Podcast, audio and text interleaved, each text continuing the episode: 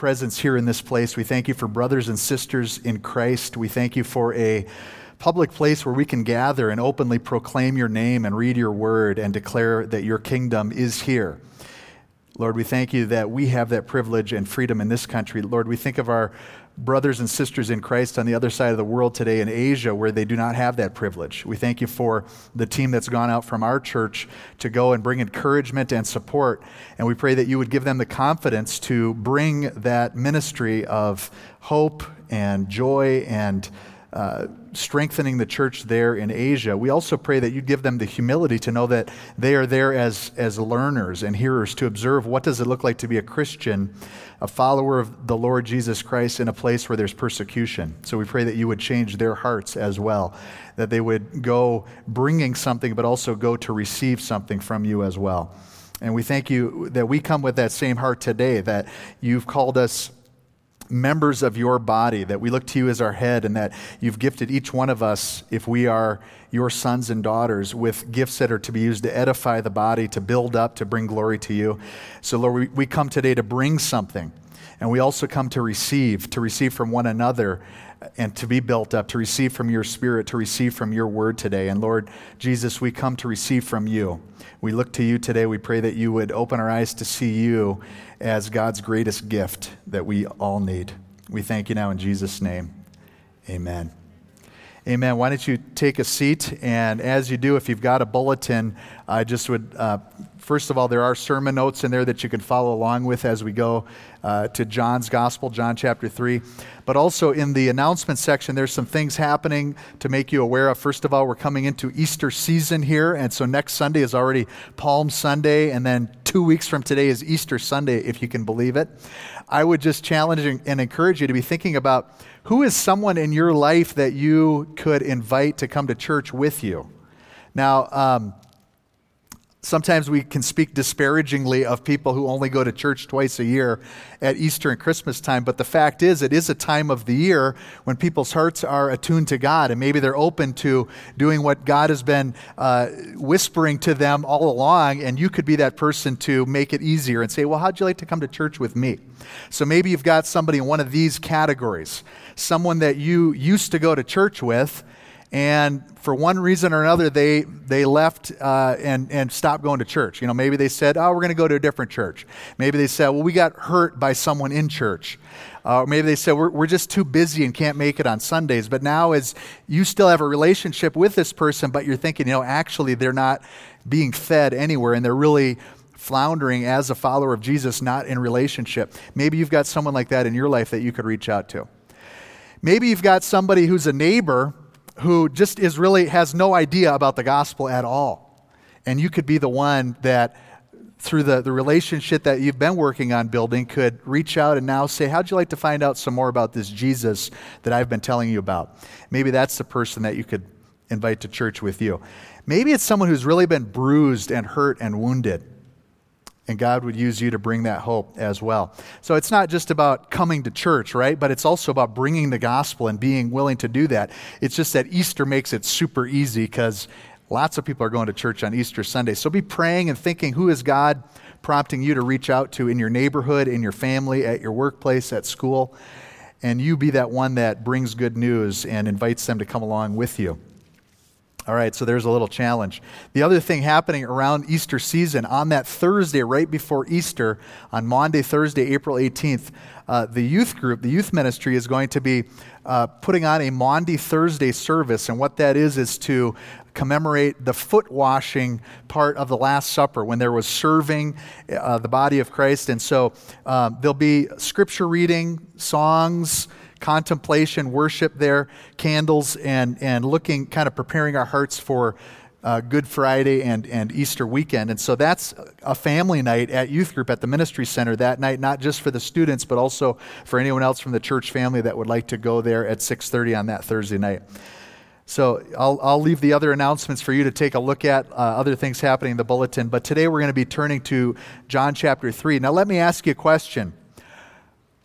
You know, what, what, you, what would you say is the most popular scripture verse ever that, you know, it's the scripture verse that people write on a piece of cardboard and hold up against the plexiglass at the hockey games. What would you say? You know, s- shout it out if you know the chapter, verse, and reference.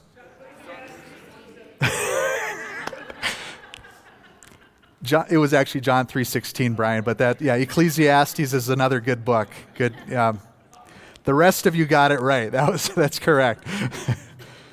There's always somebody in the crowd, right? Yes. John 3:16.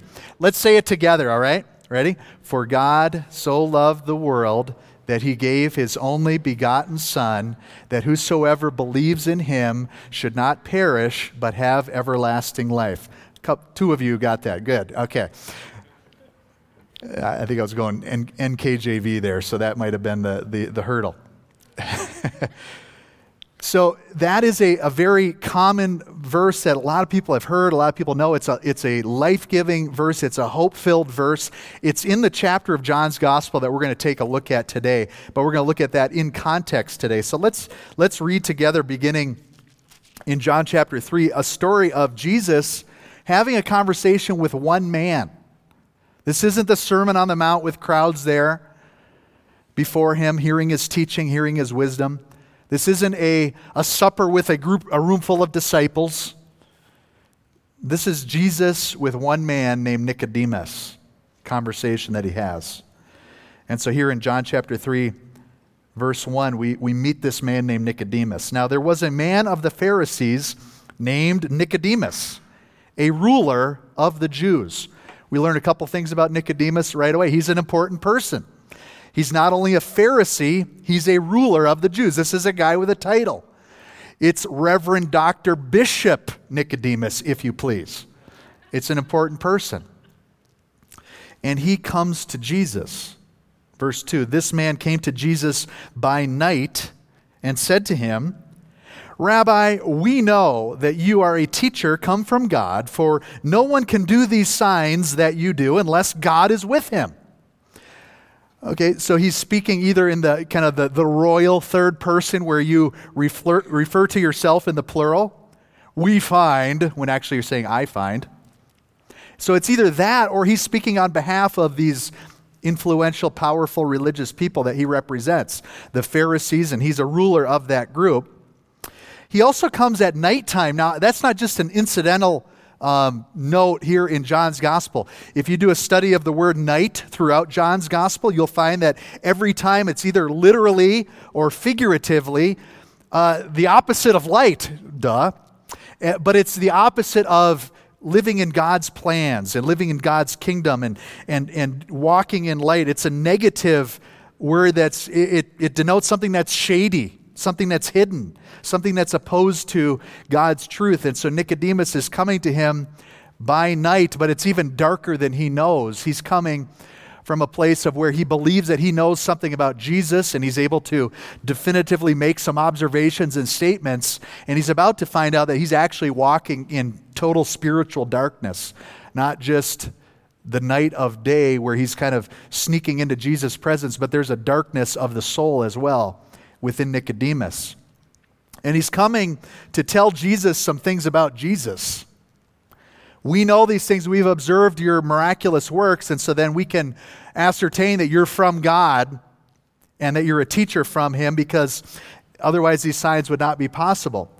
That, that, that really actually puts Nicodemus in the category of faith that we just read at the end of John chapter 2. Um, you know, th- there are those who believed in his name when they saw the signs he was doing.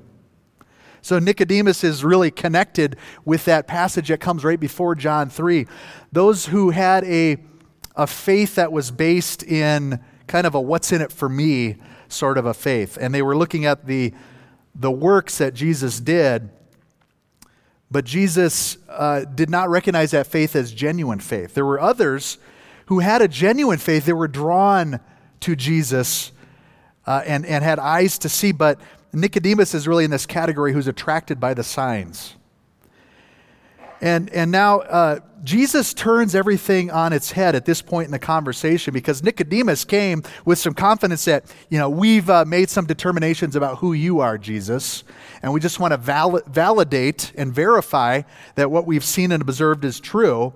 Jesus now turns it around. He starts telling Nicodemus things about Nicodemus. Jesus said to him, Truly, truly, I say to you, unless one is born again or born from above, he cannot see the kingdom of God. You know, we, we read there also at the end of chapter 2 that Jesus was not that impressed with the people who saw the signs and believed in him because of the signs. In fact, he didn't really care uh, about the opinion of people because it says at the very end, he himself knew what was in a man.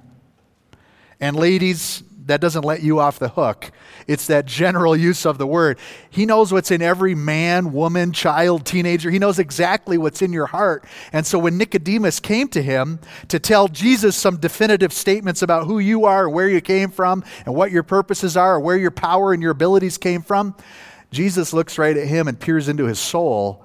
And he says, There's some things that you need to know about you that I know. Unless you're born again, you cannot even see the kingdom of God.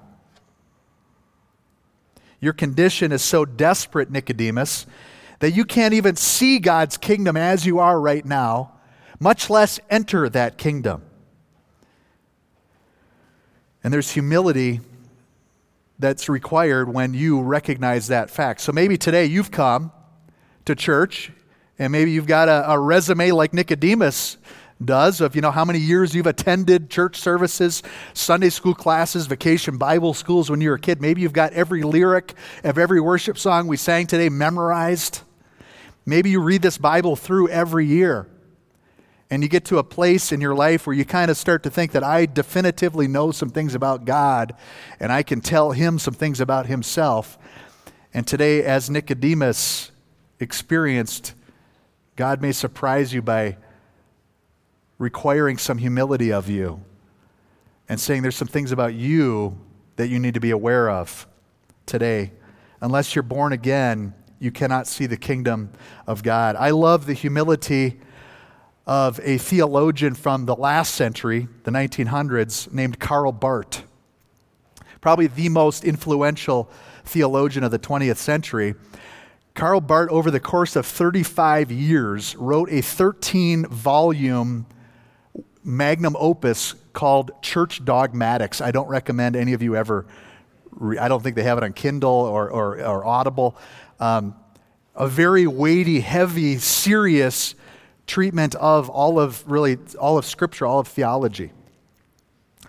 And here's what he, in his in, in humility, uh, you know, the most influential theologian of the 20th century, 13 volumes, fat books on church dogmatics. Here's what he said of all that knowledge, all that experience, his resume. On his 82nd birthday, he said this The angels laugh at old Karl. They laugh at his trying to capture the truth about God in a book on dogmatics. They laugh because volume follows volume, each thicker than the last. And as they laugh, they say to each other, Look, there he goes with his barrow, wheelbarrow, full of volumes on dogmatics. What a good, humble self appraisal, right? That he's able to look at, you know, this is my life work, trying to say some things about God. And yet the angels look at all this work and they laugh. I think that was the experience of Nicodemus that day as he came to Jesus to tell, some, tell him some things and verify some things so he could go back to his Pharisee buddies. And all of a sudden, Jesus says, Wait a minute, I, I'm going to tell you some things about you today. What do you do with that? Well, I hope, I hope as Nicodemus did, as we, we hear the rest of his story, he humbled himself. I hope you can humble yourself today and acknowledge your utter dependence upon Him because the, at the heart of what Jesus is saying, that birth from above, that born again, that He's going to unpack as we continue on here in John 3, at the heart of that is the fact that you don't just need a little facelift or like a U 2.0, an upgrade. You need a complete rebirth, a complete transformation, a radical overhaul. And it's something that only God can do in you. And that should bring humility to each one of us. We should pray that prayer that David prayed in Psalm 25 Show me your ways, O Lord. Teach me your paths. Guide me in your truth and teach me. For you are God, my Savior, and my hope is in you all day long. Nicodemus hears this uh, shocking statement of Jesus that you can't even see God's kingdom unless you are born again. He doesn't know what to do with it. This was not what he expected. And it, it sets him back on his heels, and he transitions from confidence at the beginning of this dialogue to now bewilderment. Here's what he says in verse 4 Nicodemus said to him, How can a man be born when he's old? Can he enter a second time into his mother's womb and be born? There's some sarcasm, there's confusion, and there's questioning. And so Jesus responds in verse 5 Truly, truly, I say to you, unless one is born of water and of the Spirit, he cannot enter the kingdom of God. That which is born of the flesh is flesh, and that which is born of the Spirit is spirit. Do not marvel that I said to you, You must be born again. The wind blows where it wishes, and you hear its sound, but you do not know where it comes from or where it goes. So it is with everyone who is born of the Spirit. That's a bit of a cryptic uh, paragraph there in Jesus' conversation with Nicodemus. So let's try to unpack that a little bit. I think, again, he's saying that you know you can't just turn over a new leaf Nicodemus, you can't make a resolution. You can't try a little bit harder. You can't upgrade yourself. All of that is utterly insufficient. It's miserably deficient. It's completely inadequate. You can't change yourself, Nicodemus. The, the depraved condition that you're in cannot be remedied by any action on your part. And what's required is a radical transformation, a complete overhaul, a new birth from above that involves water and spirit. That's God's work in you. So I think that water and spirit part, the birth of water and the birth of spirit, um, that's, a, that's a challenging phrase there. You know, but Jesus expects that Nicodemus is going to know what he's talking about because this guy is, you know, the Reverend Dr. Bishop Nicodemus. He's read his Old Testament, he's got portions of it memorized. He's been teaching other Pharisees the truth, so he should know what water and spirit is all about. And yet, he's still bewildered, confused, incredulous, disbelieving. Nicodemus really is at the end of at the end of this discussion of birth, new birth, water and spirit. Now it's even gotten worse because first Jesus said, "Unless you've been born again, you can't see the kingdom of God." Now he's kind of up the ante and said, "You can't even, and you also can't enter the kingdom of God. Not only can you not see it, you cannot enter the kingdom of God unless you experience this birth from above or this new birth, this being born again." And there's some, there's some common sense uh, language here in what Jesus is saying, right?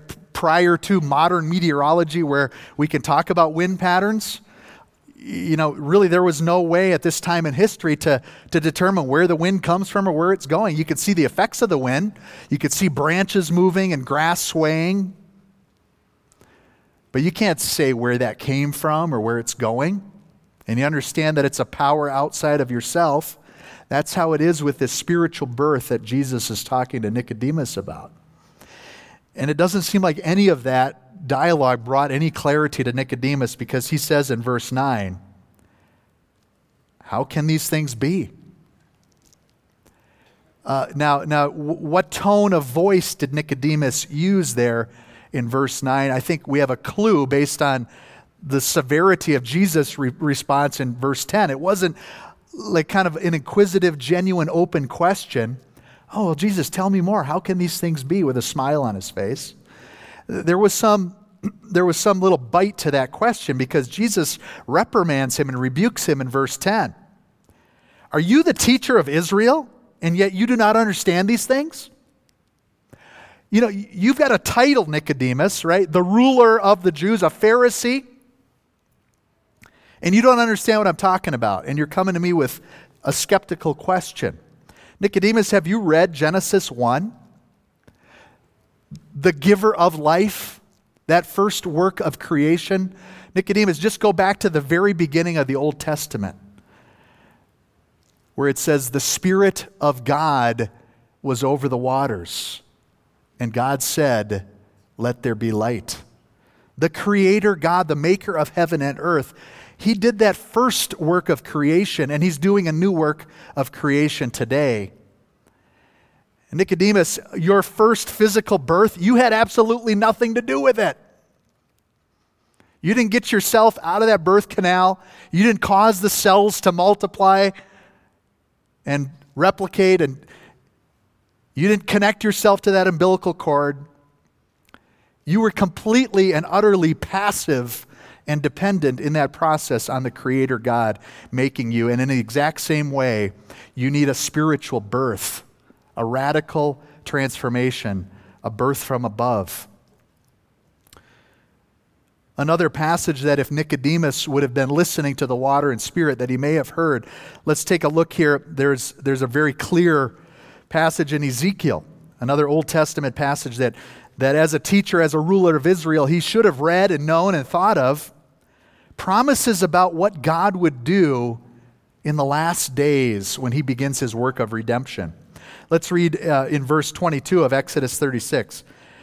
Therefore, say to the house of Israel, Thus says the Lord God.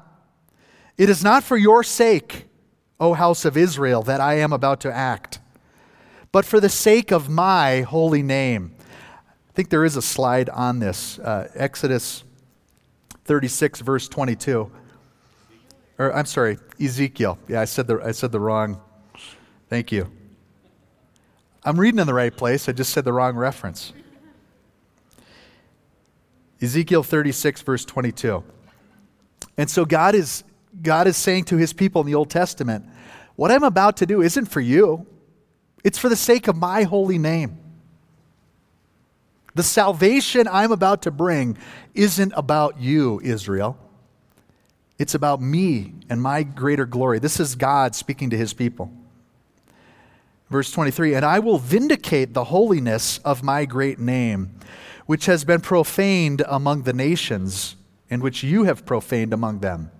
And the nations will know that I am the Lord, declares the Lord God, when through you I vindicate my holiness before their eyes.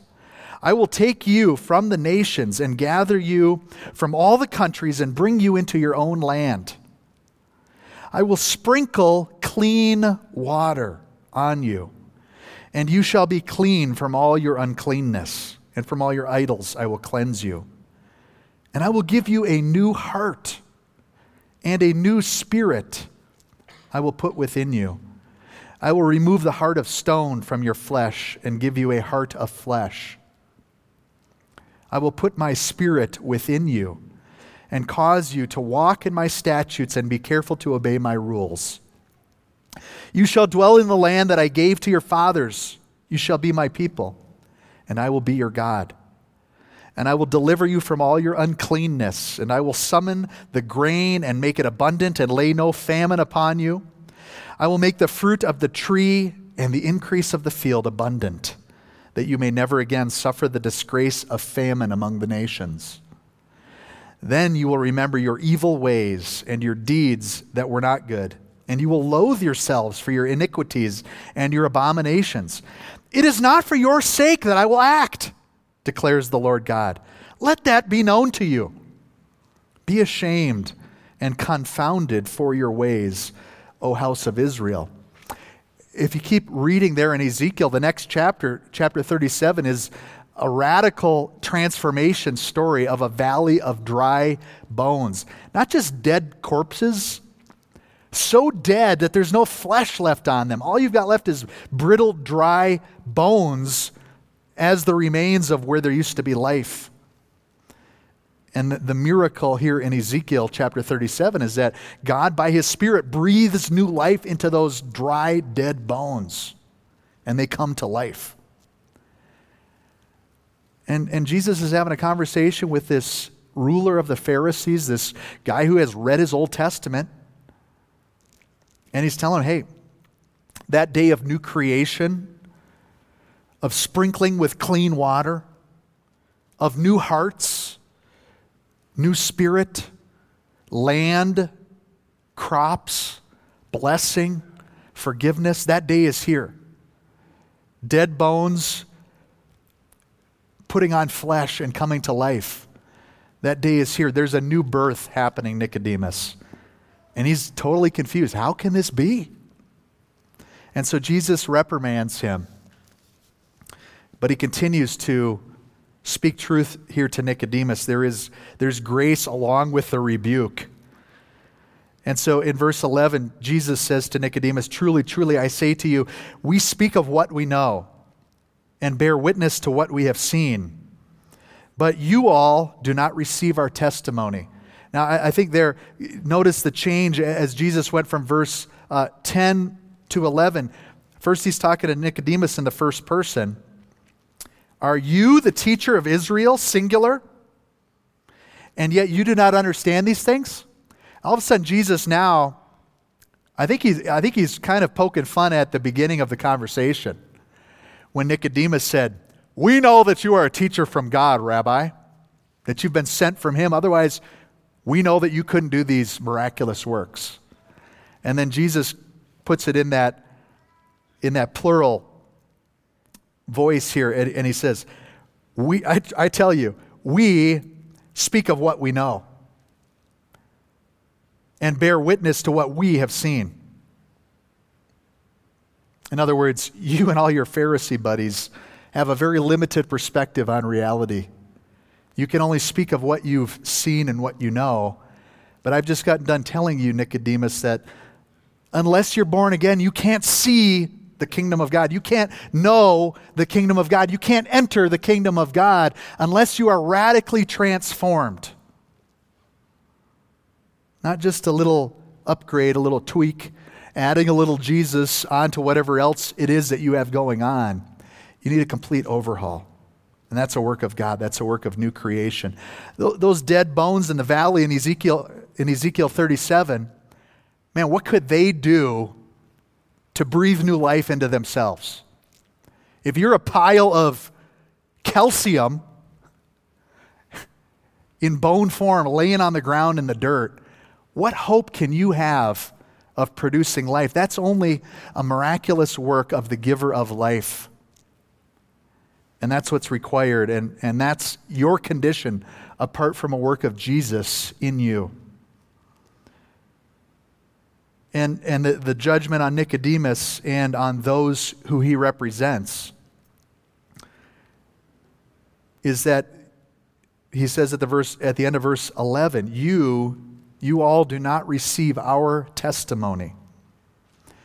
So, in other words, the, the teaching that Jesus is bringing, not just with his words, but also with his examples, they've seen the mighty works. So, there's evidence that God's kingdom is here, and there's teaching to corroborate what the Old Testament had prophesied. Jesus is proclaiming in word and in deed that God's kingdom has arrived. And that's the testimony. And yet, those who should have eyes to see and ears to hear are oblivious to the truth that God's kingdom is here now, that the Messiah has come. Verse 12 If I have told you earthly things and you do not believe, how can you believe if I tell you heavenly things? There's more I could tell you, Nicodemus, but you're not ready for it. You've not experienced that birth from above, that new birth. And so if I start to tell you about heavenly things, it's going to go over your head in one ear and out the other. Verse 13 Now, no one has ascended into heaven except he who descended from heaven, the Son of Man. There's echoes of that verse back in Proverbs chapter 30. Let me read a couple verses here. In Proverbs 30, verse 2. Here's a humility verse. Surely I am too stupid to be a man.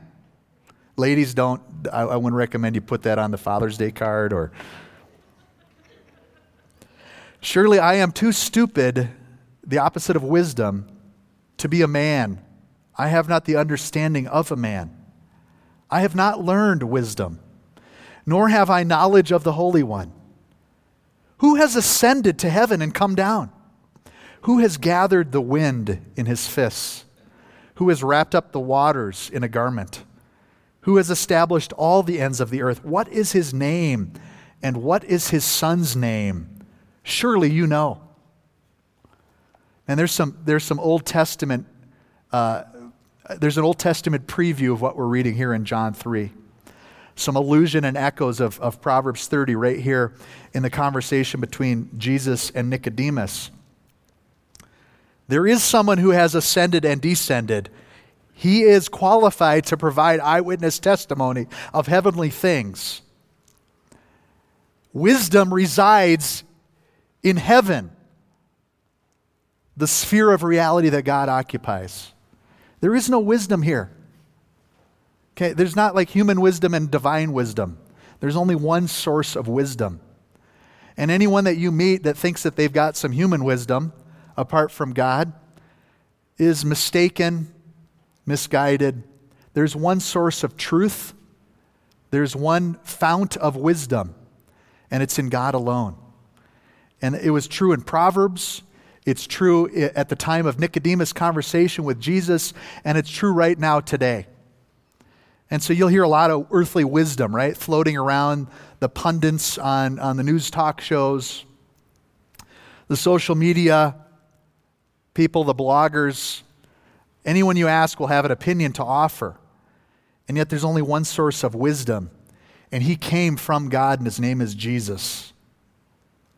And he's standing here having a conversation with Nicodemus this night in the darkness of night. And Jesus says, There's one testimony that you can believe the Son of Man. Things are beginning to click for Nicodemus. And then there's one more reference that Jesus brings into this discussion here in verse 14.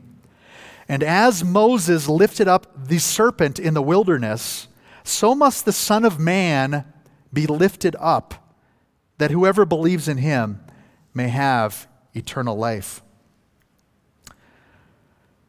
That story, that Old Testament story, you can go back and read it in Numbers 21. It's a story of a day when God poured out his wrath on his own people because they were grumbling, they were uh, rebelling, they were disbelieving.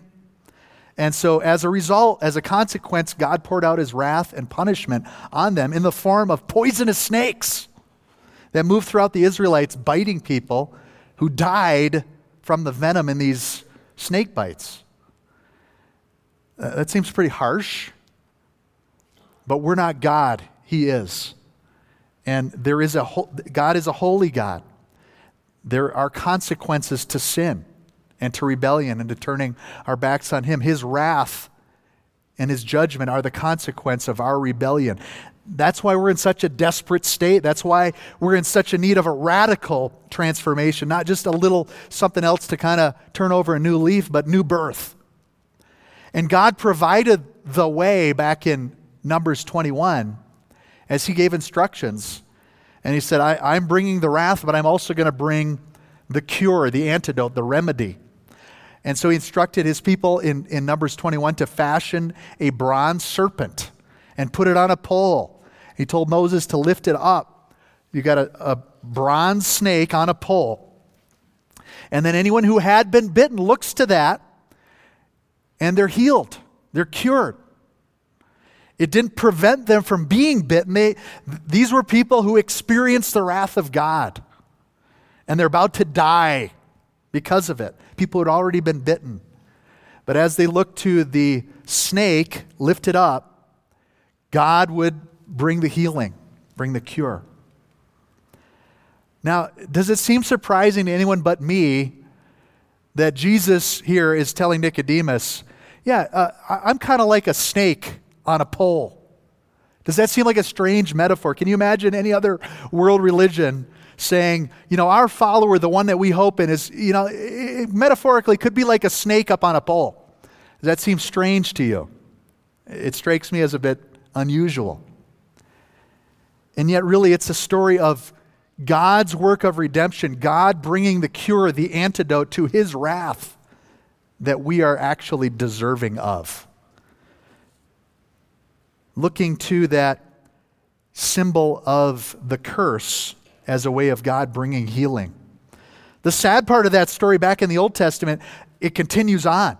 Generations later, you read the end of that story in 2 Kings chapter 18. Uh, after a series of bad kings in Judah and Israel, there's one good king finally named Hezekiah. And he's dealing with idolatry among God's people. And guess what? After Moses lifted up that serpent and God did bring healing to those who looked at it, guess what happened? God's people turned that bronze serpent into an idol that they began to worship. And they looked to the means of God's salvation and healing as a God. And so Hezekiah had to come in along with the other pagan deities, the Baals and the Asherah poles. He had to deal with this, this bronze serpent and destroy it and remove it as an object of worship. And that's where the analogy breaks down because here, Jesus is saying, not only am I the means of salvation, I am the object of worship as well. And this Jesus who is lifted up, it's not idolatry to worship him as the means that God brings his healing and his redemption and his work. In fact, that's entirely appropriate.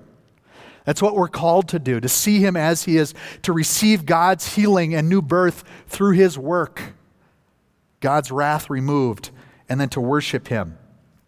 The word lifted up in John, it's got a, a few meanings and usages here. Uh, you know, number one, to, to like lift up. So there's a, there's a reference to crucifixion. Jesus is about to be lifted up on a cross, literally. But it's also, so it has to do with crucifixion. It also has to do with glorification in John's gospel. That God is lifting up Jesus and elevating him to a position of glory as the king. Hey, look, everyone, this is the king, lifting him up in that way. Lifting up is also used in John of resurrection. So when you're dead and you're laying down, and then you come back to life and you are lifted up, you stand up. And so for John, lifted up is really all three of those packed into one. That when Jesus is lifted up, crucified, risen, and glorified, that's when God's wrath is removed. And whoever believes in him will have eternal life. Whoever entrusts himself or herself to him will have eternal life.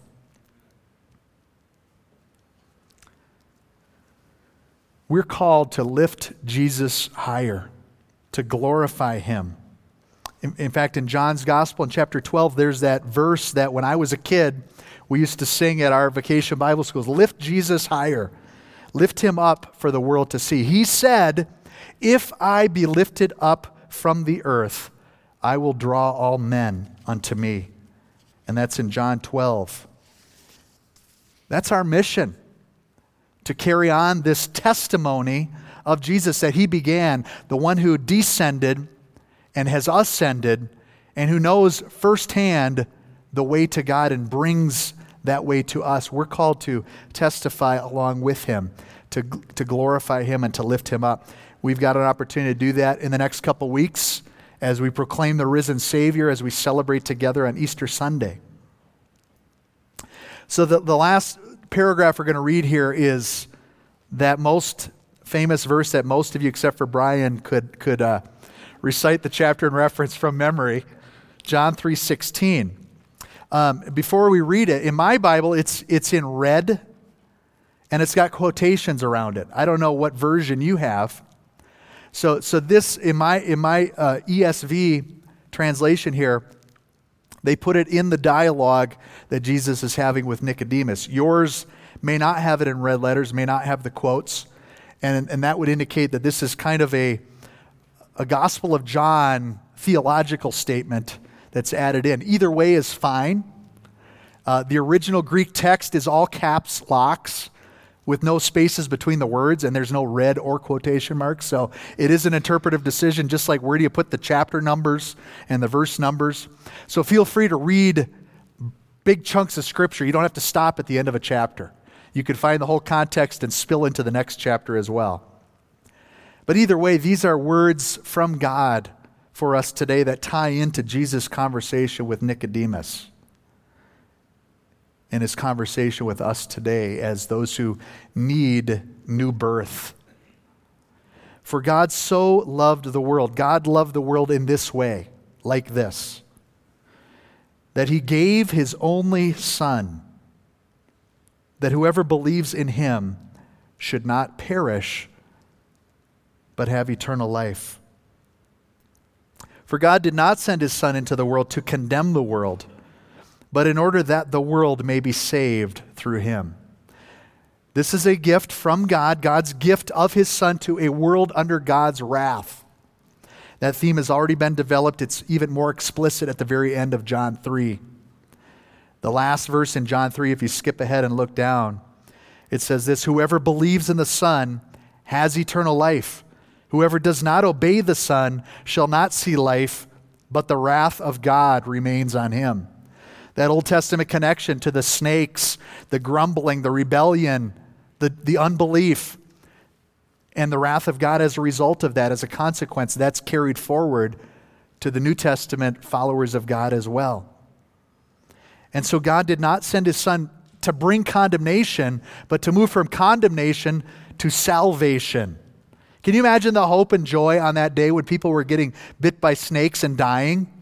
The hope and joy when that was reversed and people were, were scared and terrified and hurting, and all of a sudden they were starting to realize it's healing up. I'm going to live. My loved one is going to survive. God's wrath has been removed, and there's hope. And that movement from condemnation to salvation is why Jesus came. Whoever believes in him, verse 18, is not condemned. But whoever does not believe is condemned already, because he has not believed in the name of the only Son of God.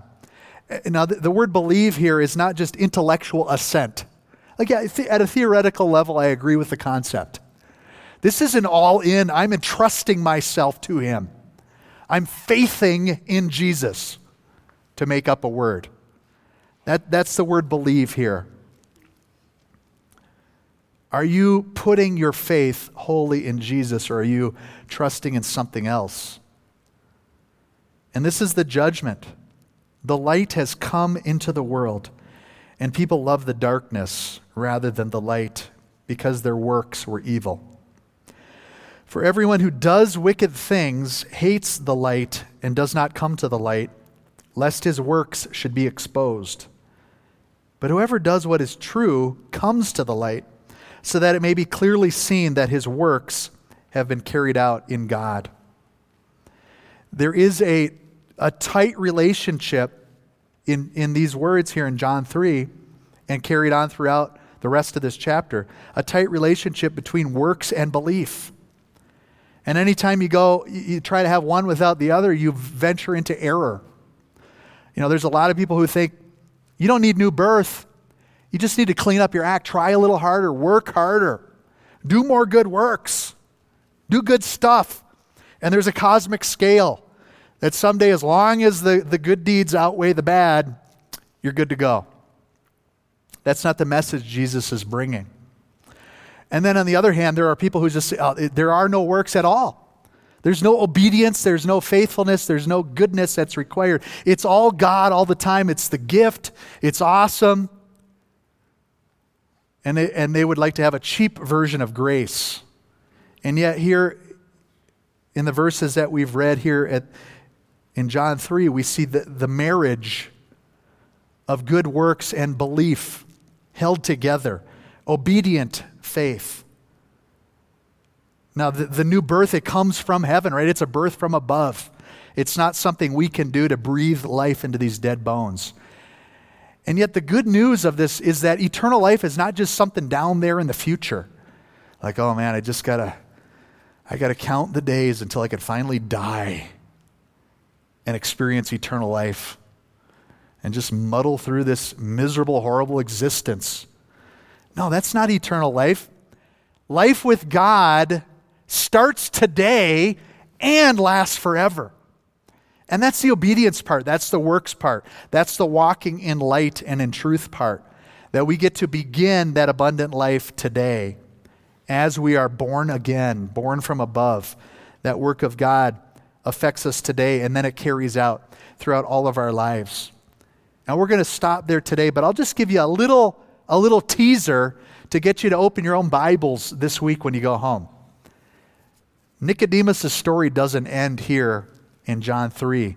He pops up a couple more times in John's gospel.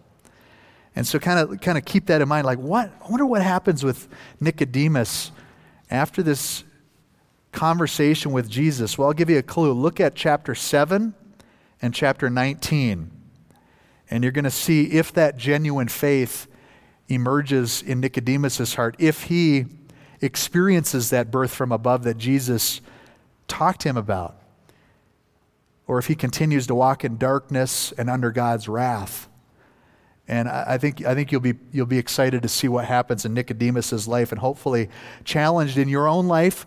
And as you look at those neighbors, those coworkers who need good news and they need the truth of our sinful condition apart from God, of our utter dependence upon Jesus as the giver of new life, I think you'll find hope in Nicodemus' story as you look to, once again, chapter 7 and chapter 19, and just a couple verses that give us a clue as to what direction he goes. Can we, can we stand together in his presence and give thanks for that new life in him, that new birth? And maybe today you're, you're hearing this kind of like a, a punch to the gut, like it was for Nicodemus. I mean, really, Jesus was not super nice to Nicodemus in this conversation. There was some direct communication that really hit him where he was. Maybe today you're more like Nicodemus at this part in the story. And you're realizing, I need new birth. I've been thinking that I could just try a little harder be good, be a little bit better than the next guy. And that would be good enough. And now I'm realizing uh, my condition is more desperate than I knew. And if you're getting that realization today, I'd like to pray with you and talk with you after church because God could bring that pit in your stomach feeling to a place of joy in your heart as you experience the new birth that Jesus talked about right here. Let's pray. God, we thank you for the good news of the gospel. Thank you that though we were dead in our sins, you came and you brought new life. Thank you that you invite us to enter your kingdom today, to see your kingdom, to enter your kingdom because of the new birth that we experience through your Son, Lord Jesus. Thank you that the curse is lifted, that your wrath is removed, that that was taken upon you, our Lord and Savior, on the cross. That you were the gift to a world under God's wrath that we're moved from condemnation to salvation. Thank you for the joy of living for you today, experiencing abundant life as a part of that new life that leads to eternal life. And we pray for this body that your joy would be present here, that we would be salt and light in the world, that you'd use us to bring good news to those who are perishing. We give you thanks now in Jesus' name. Amen.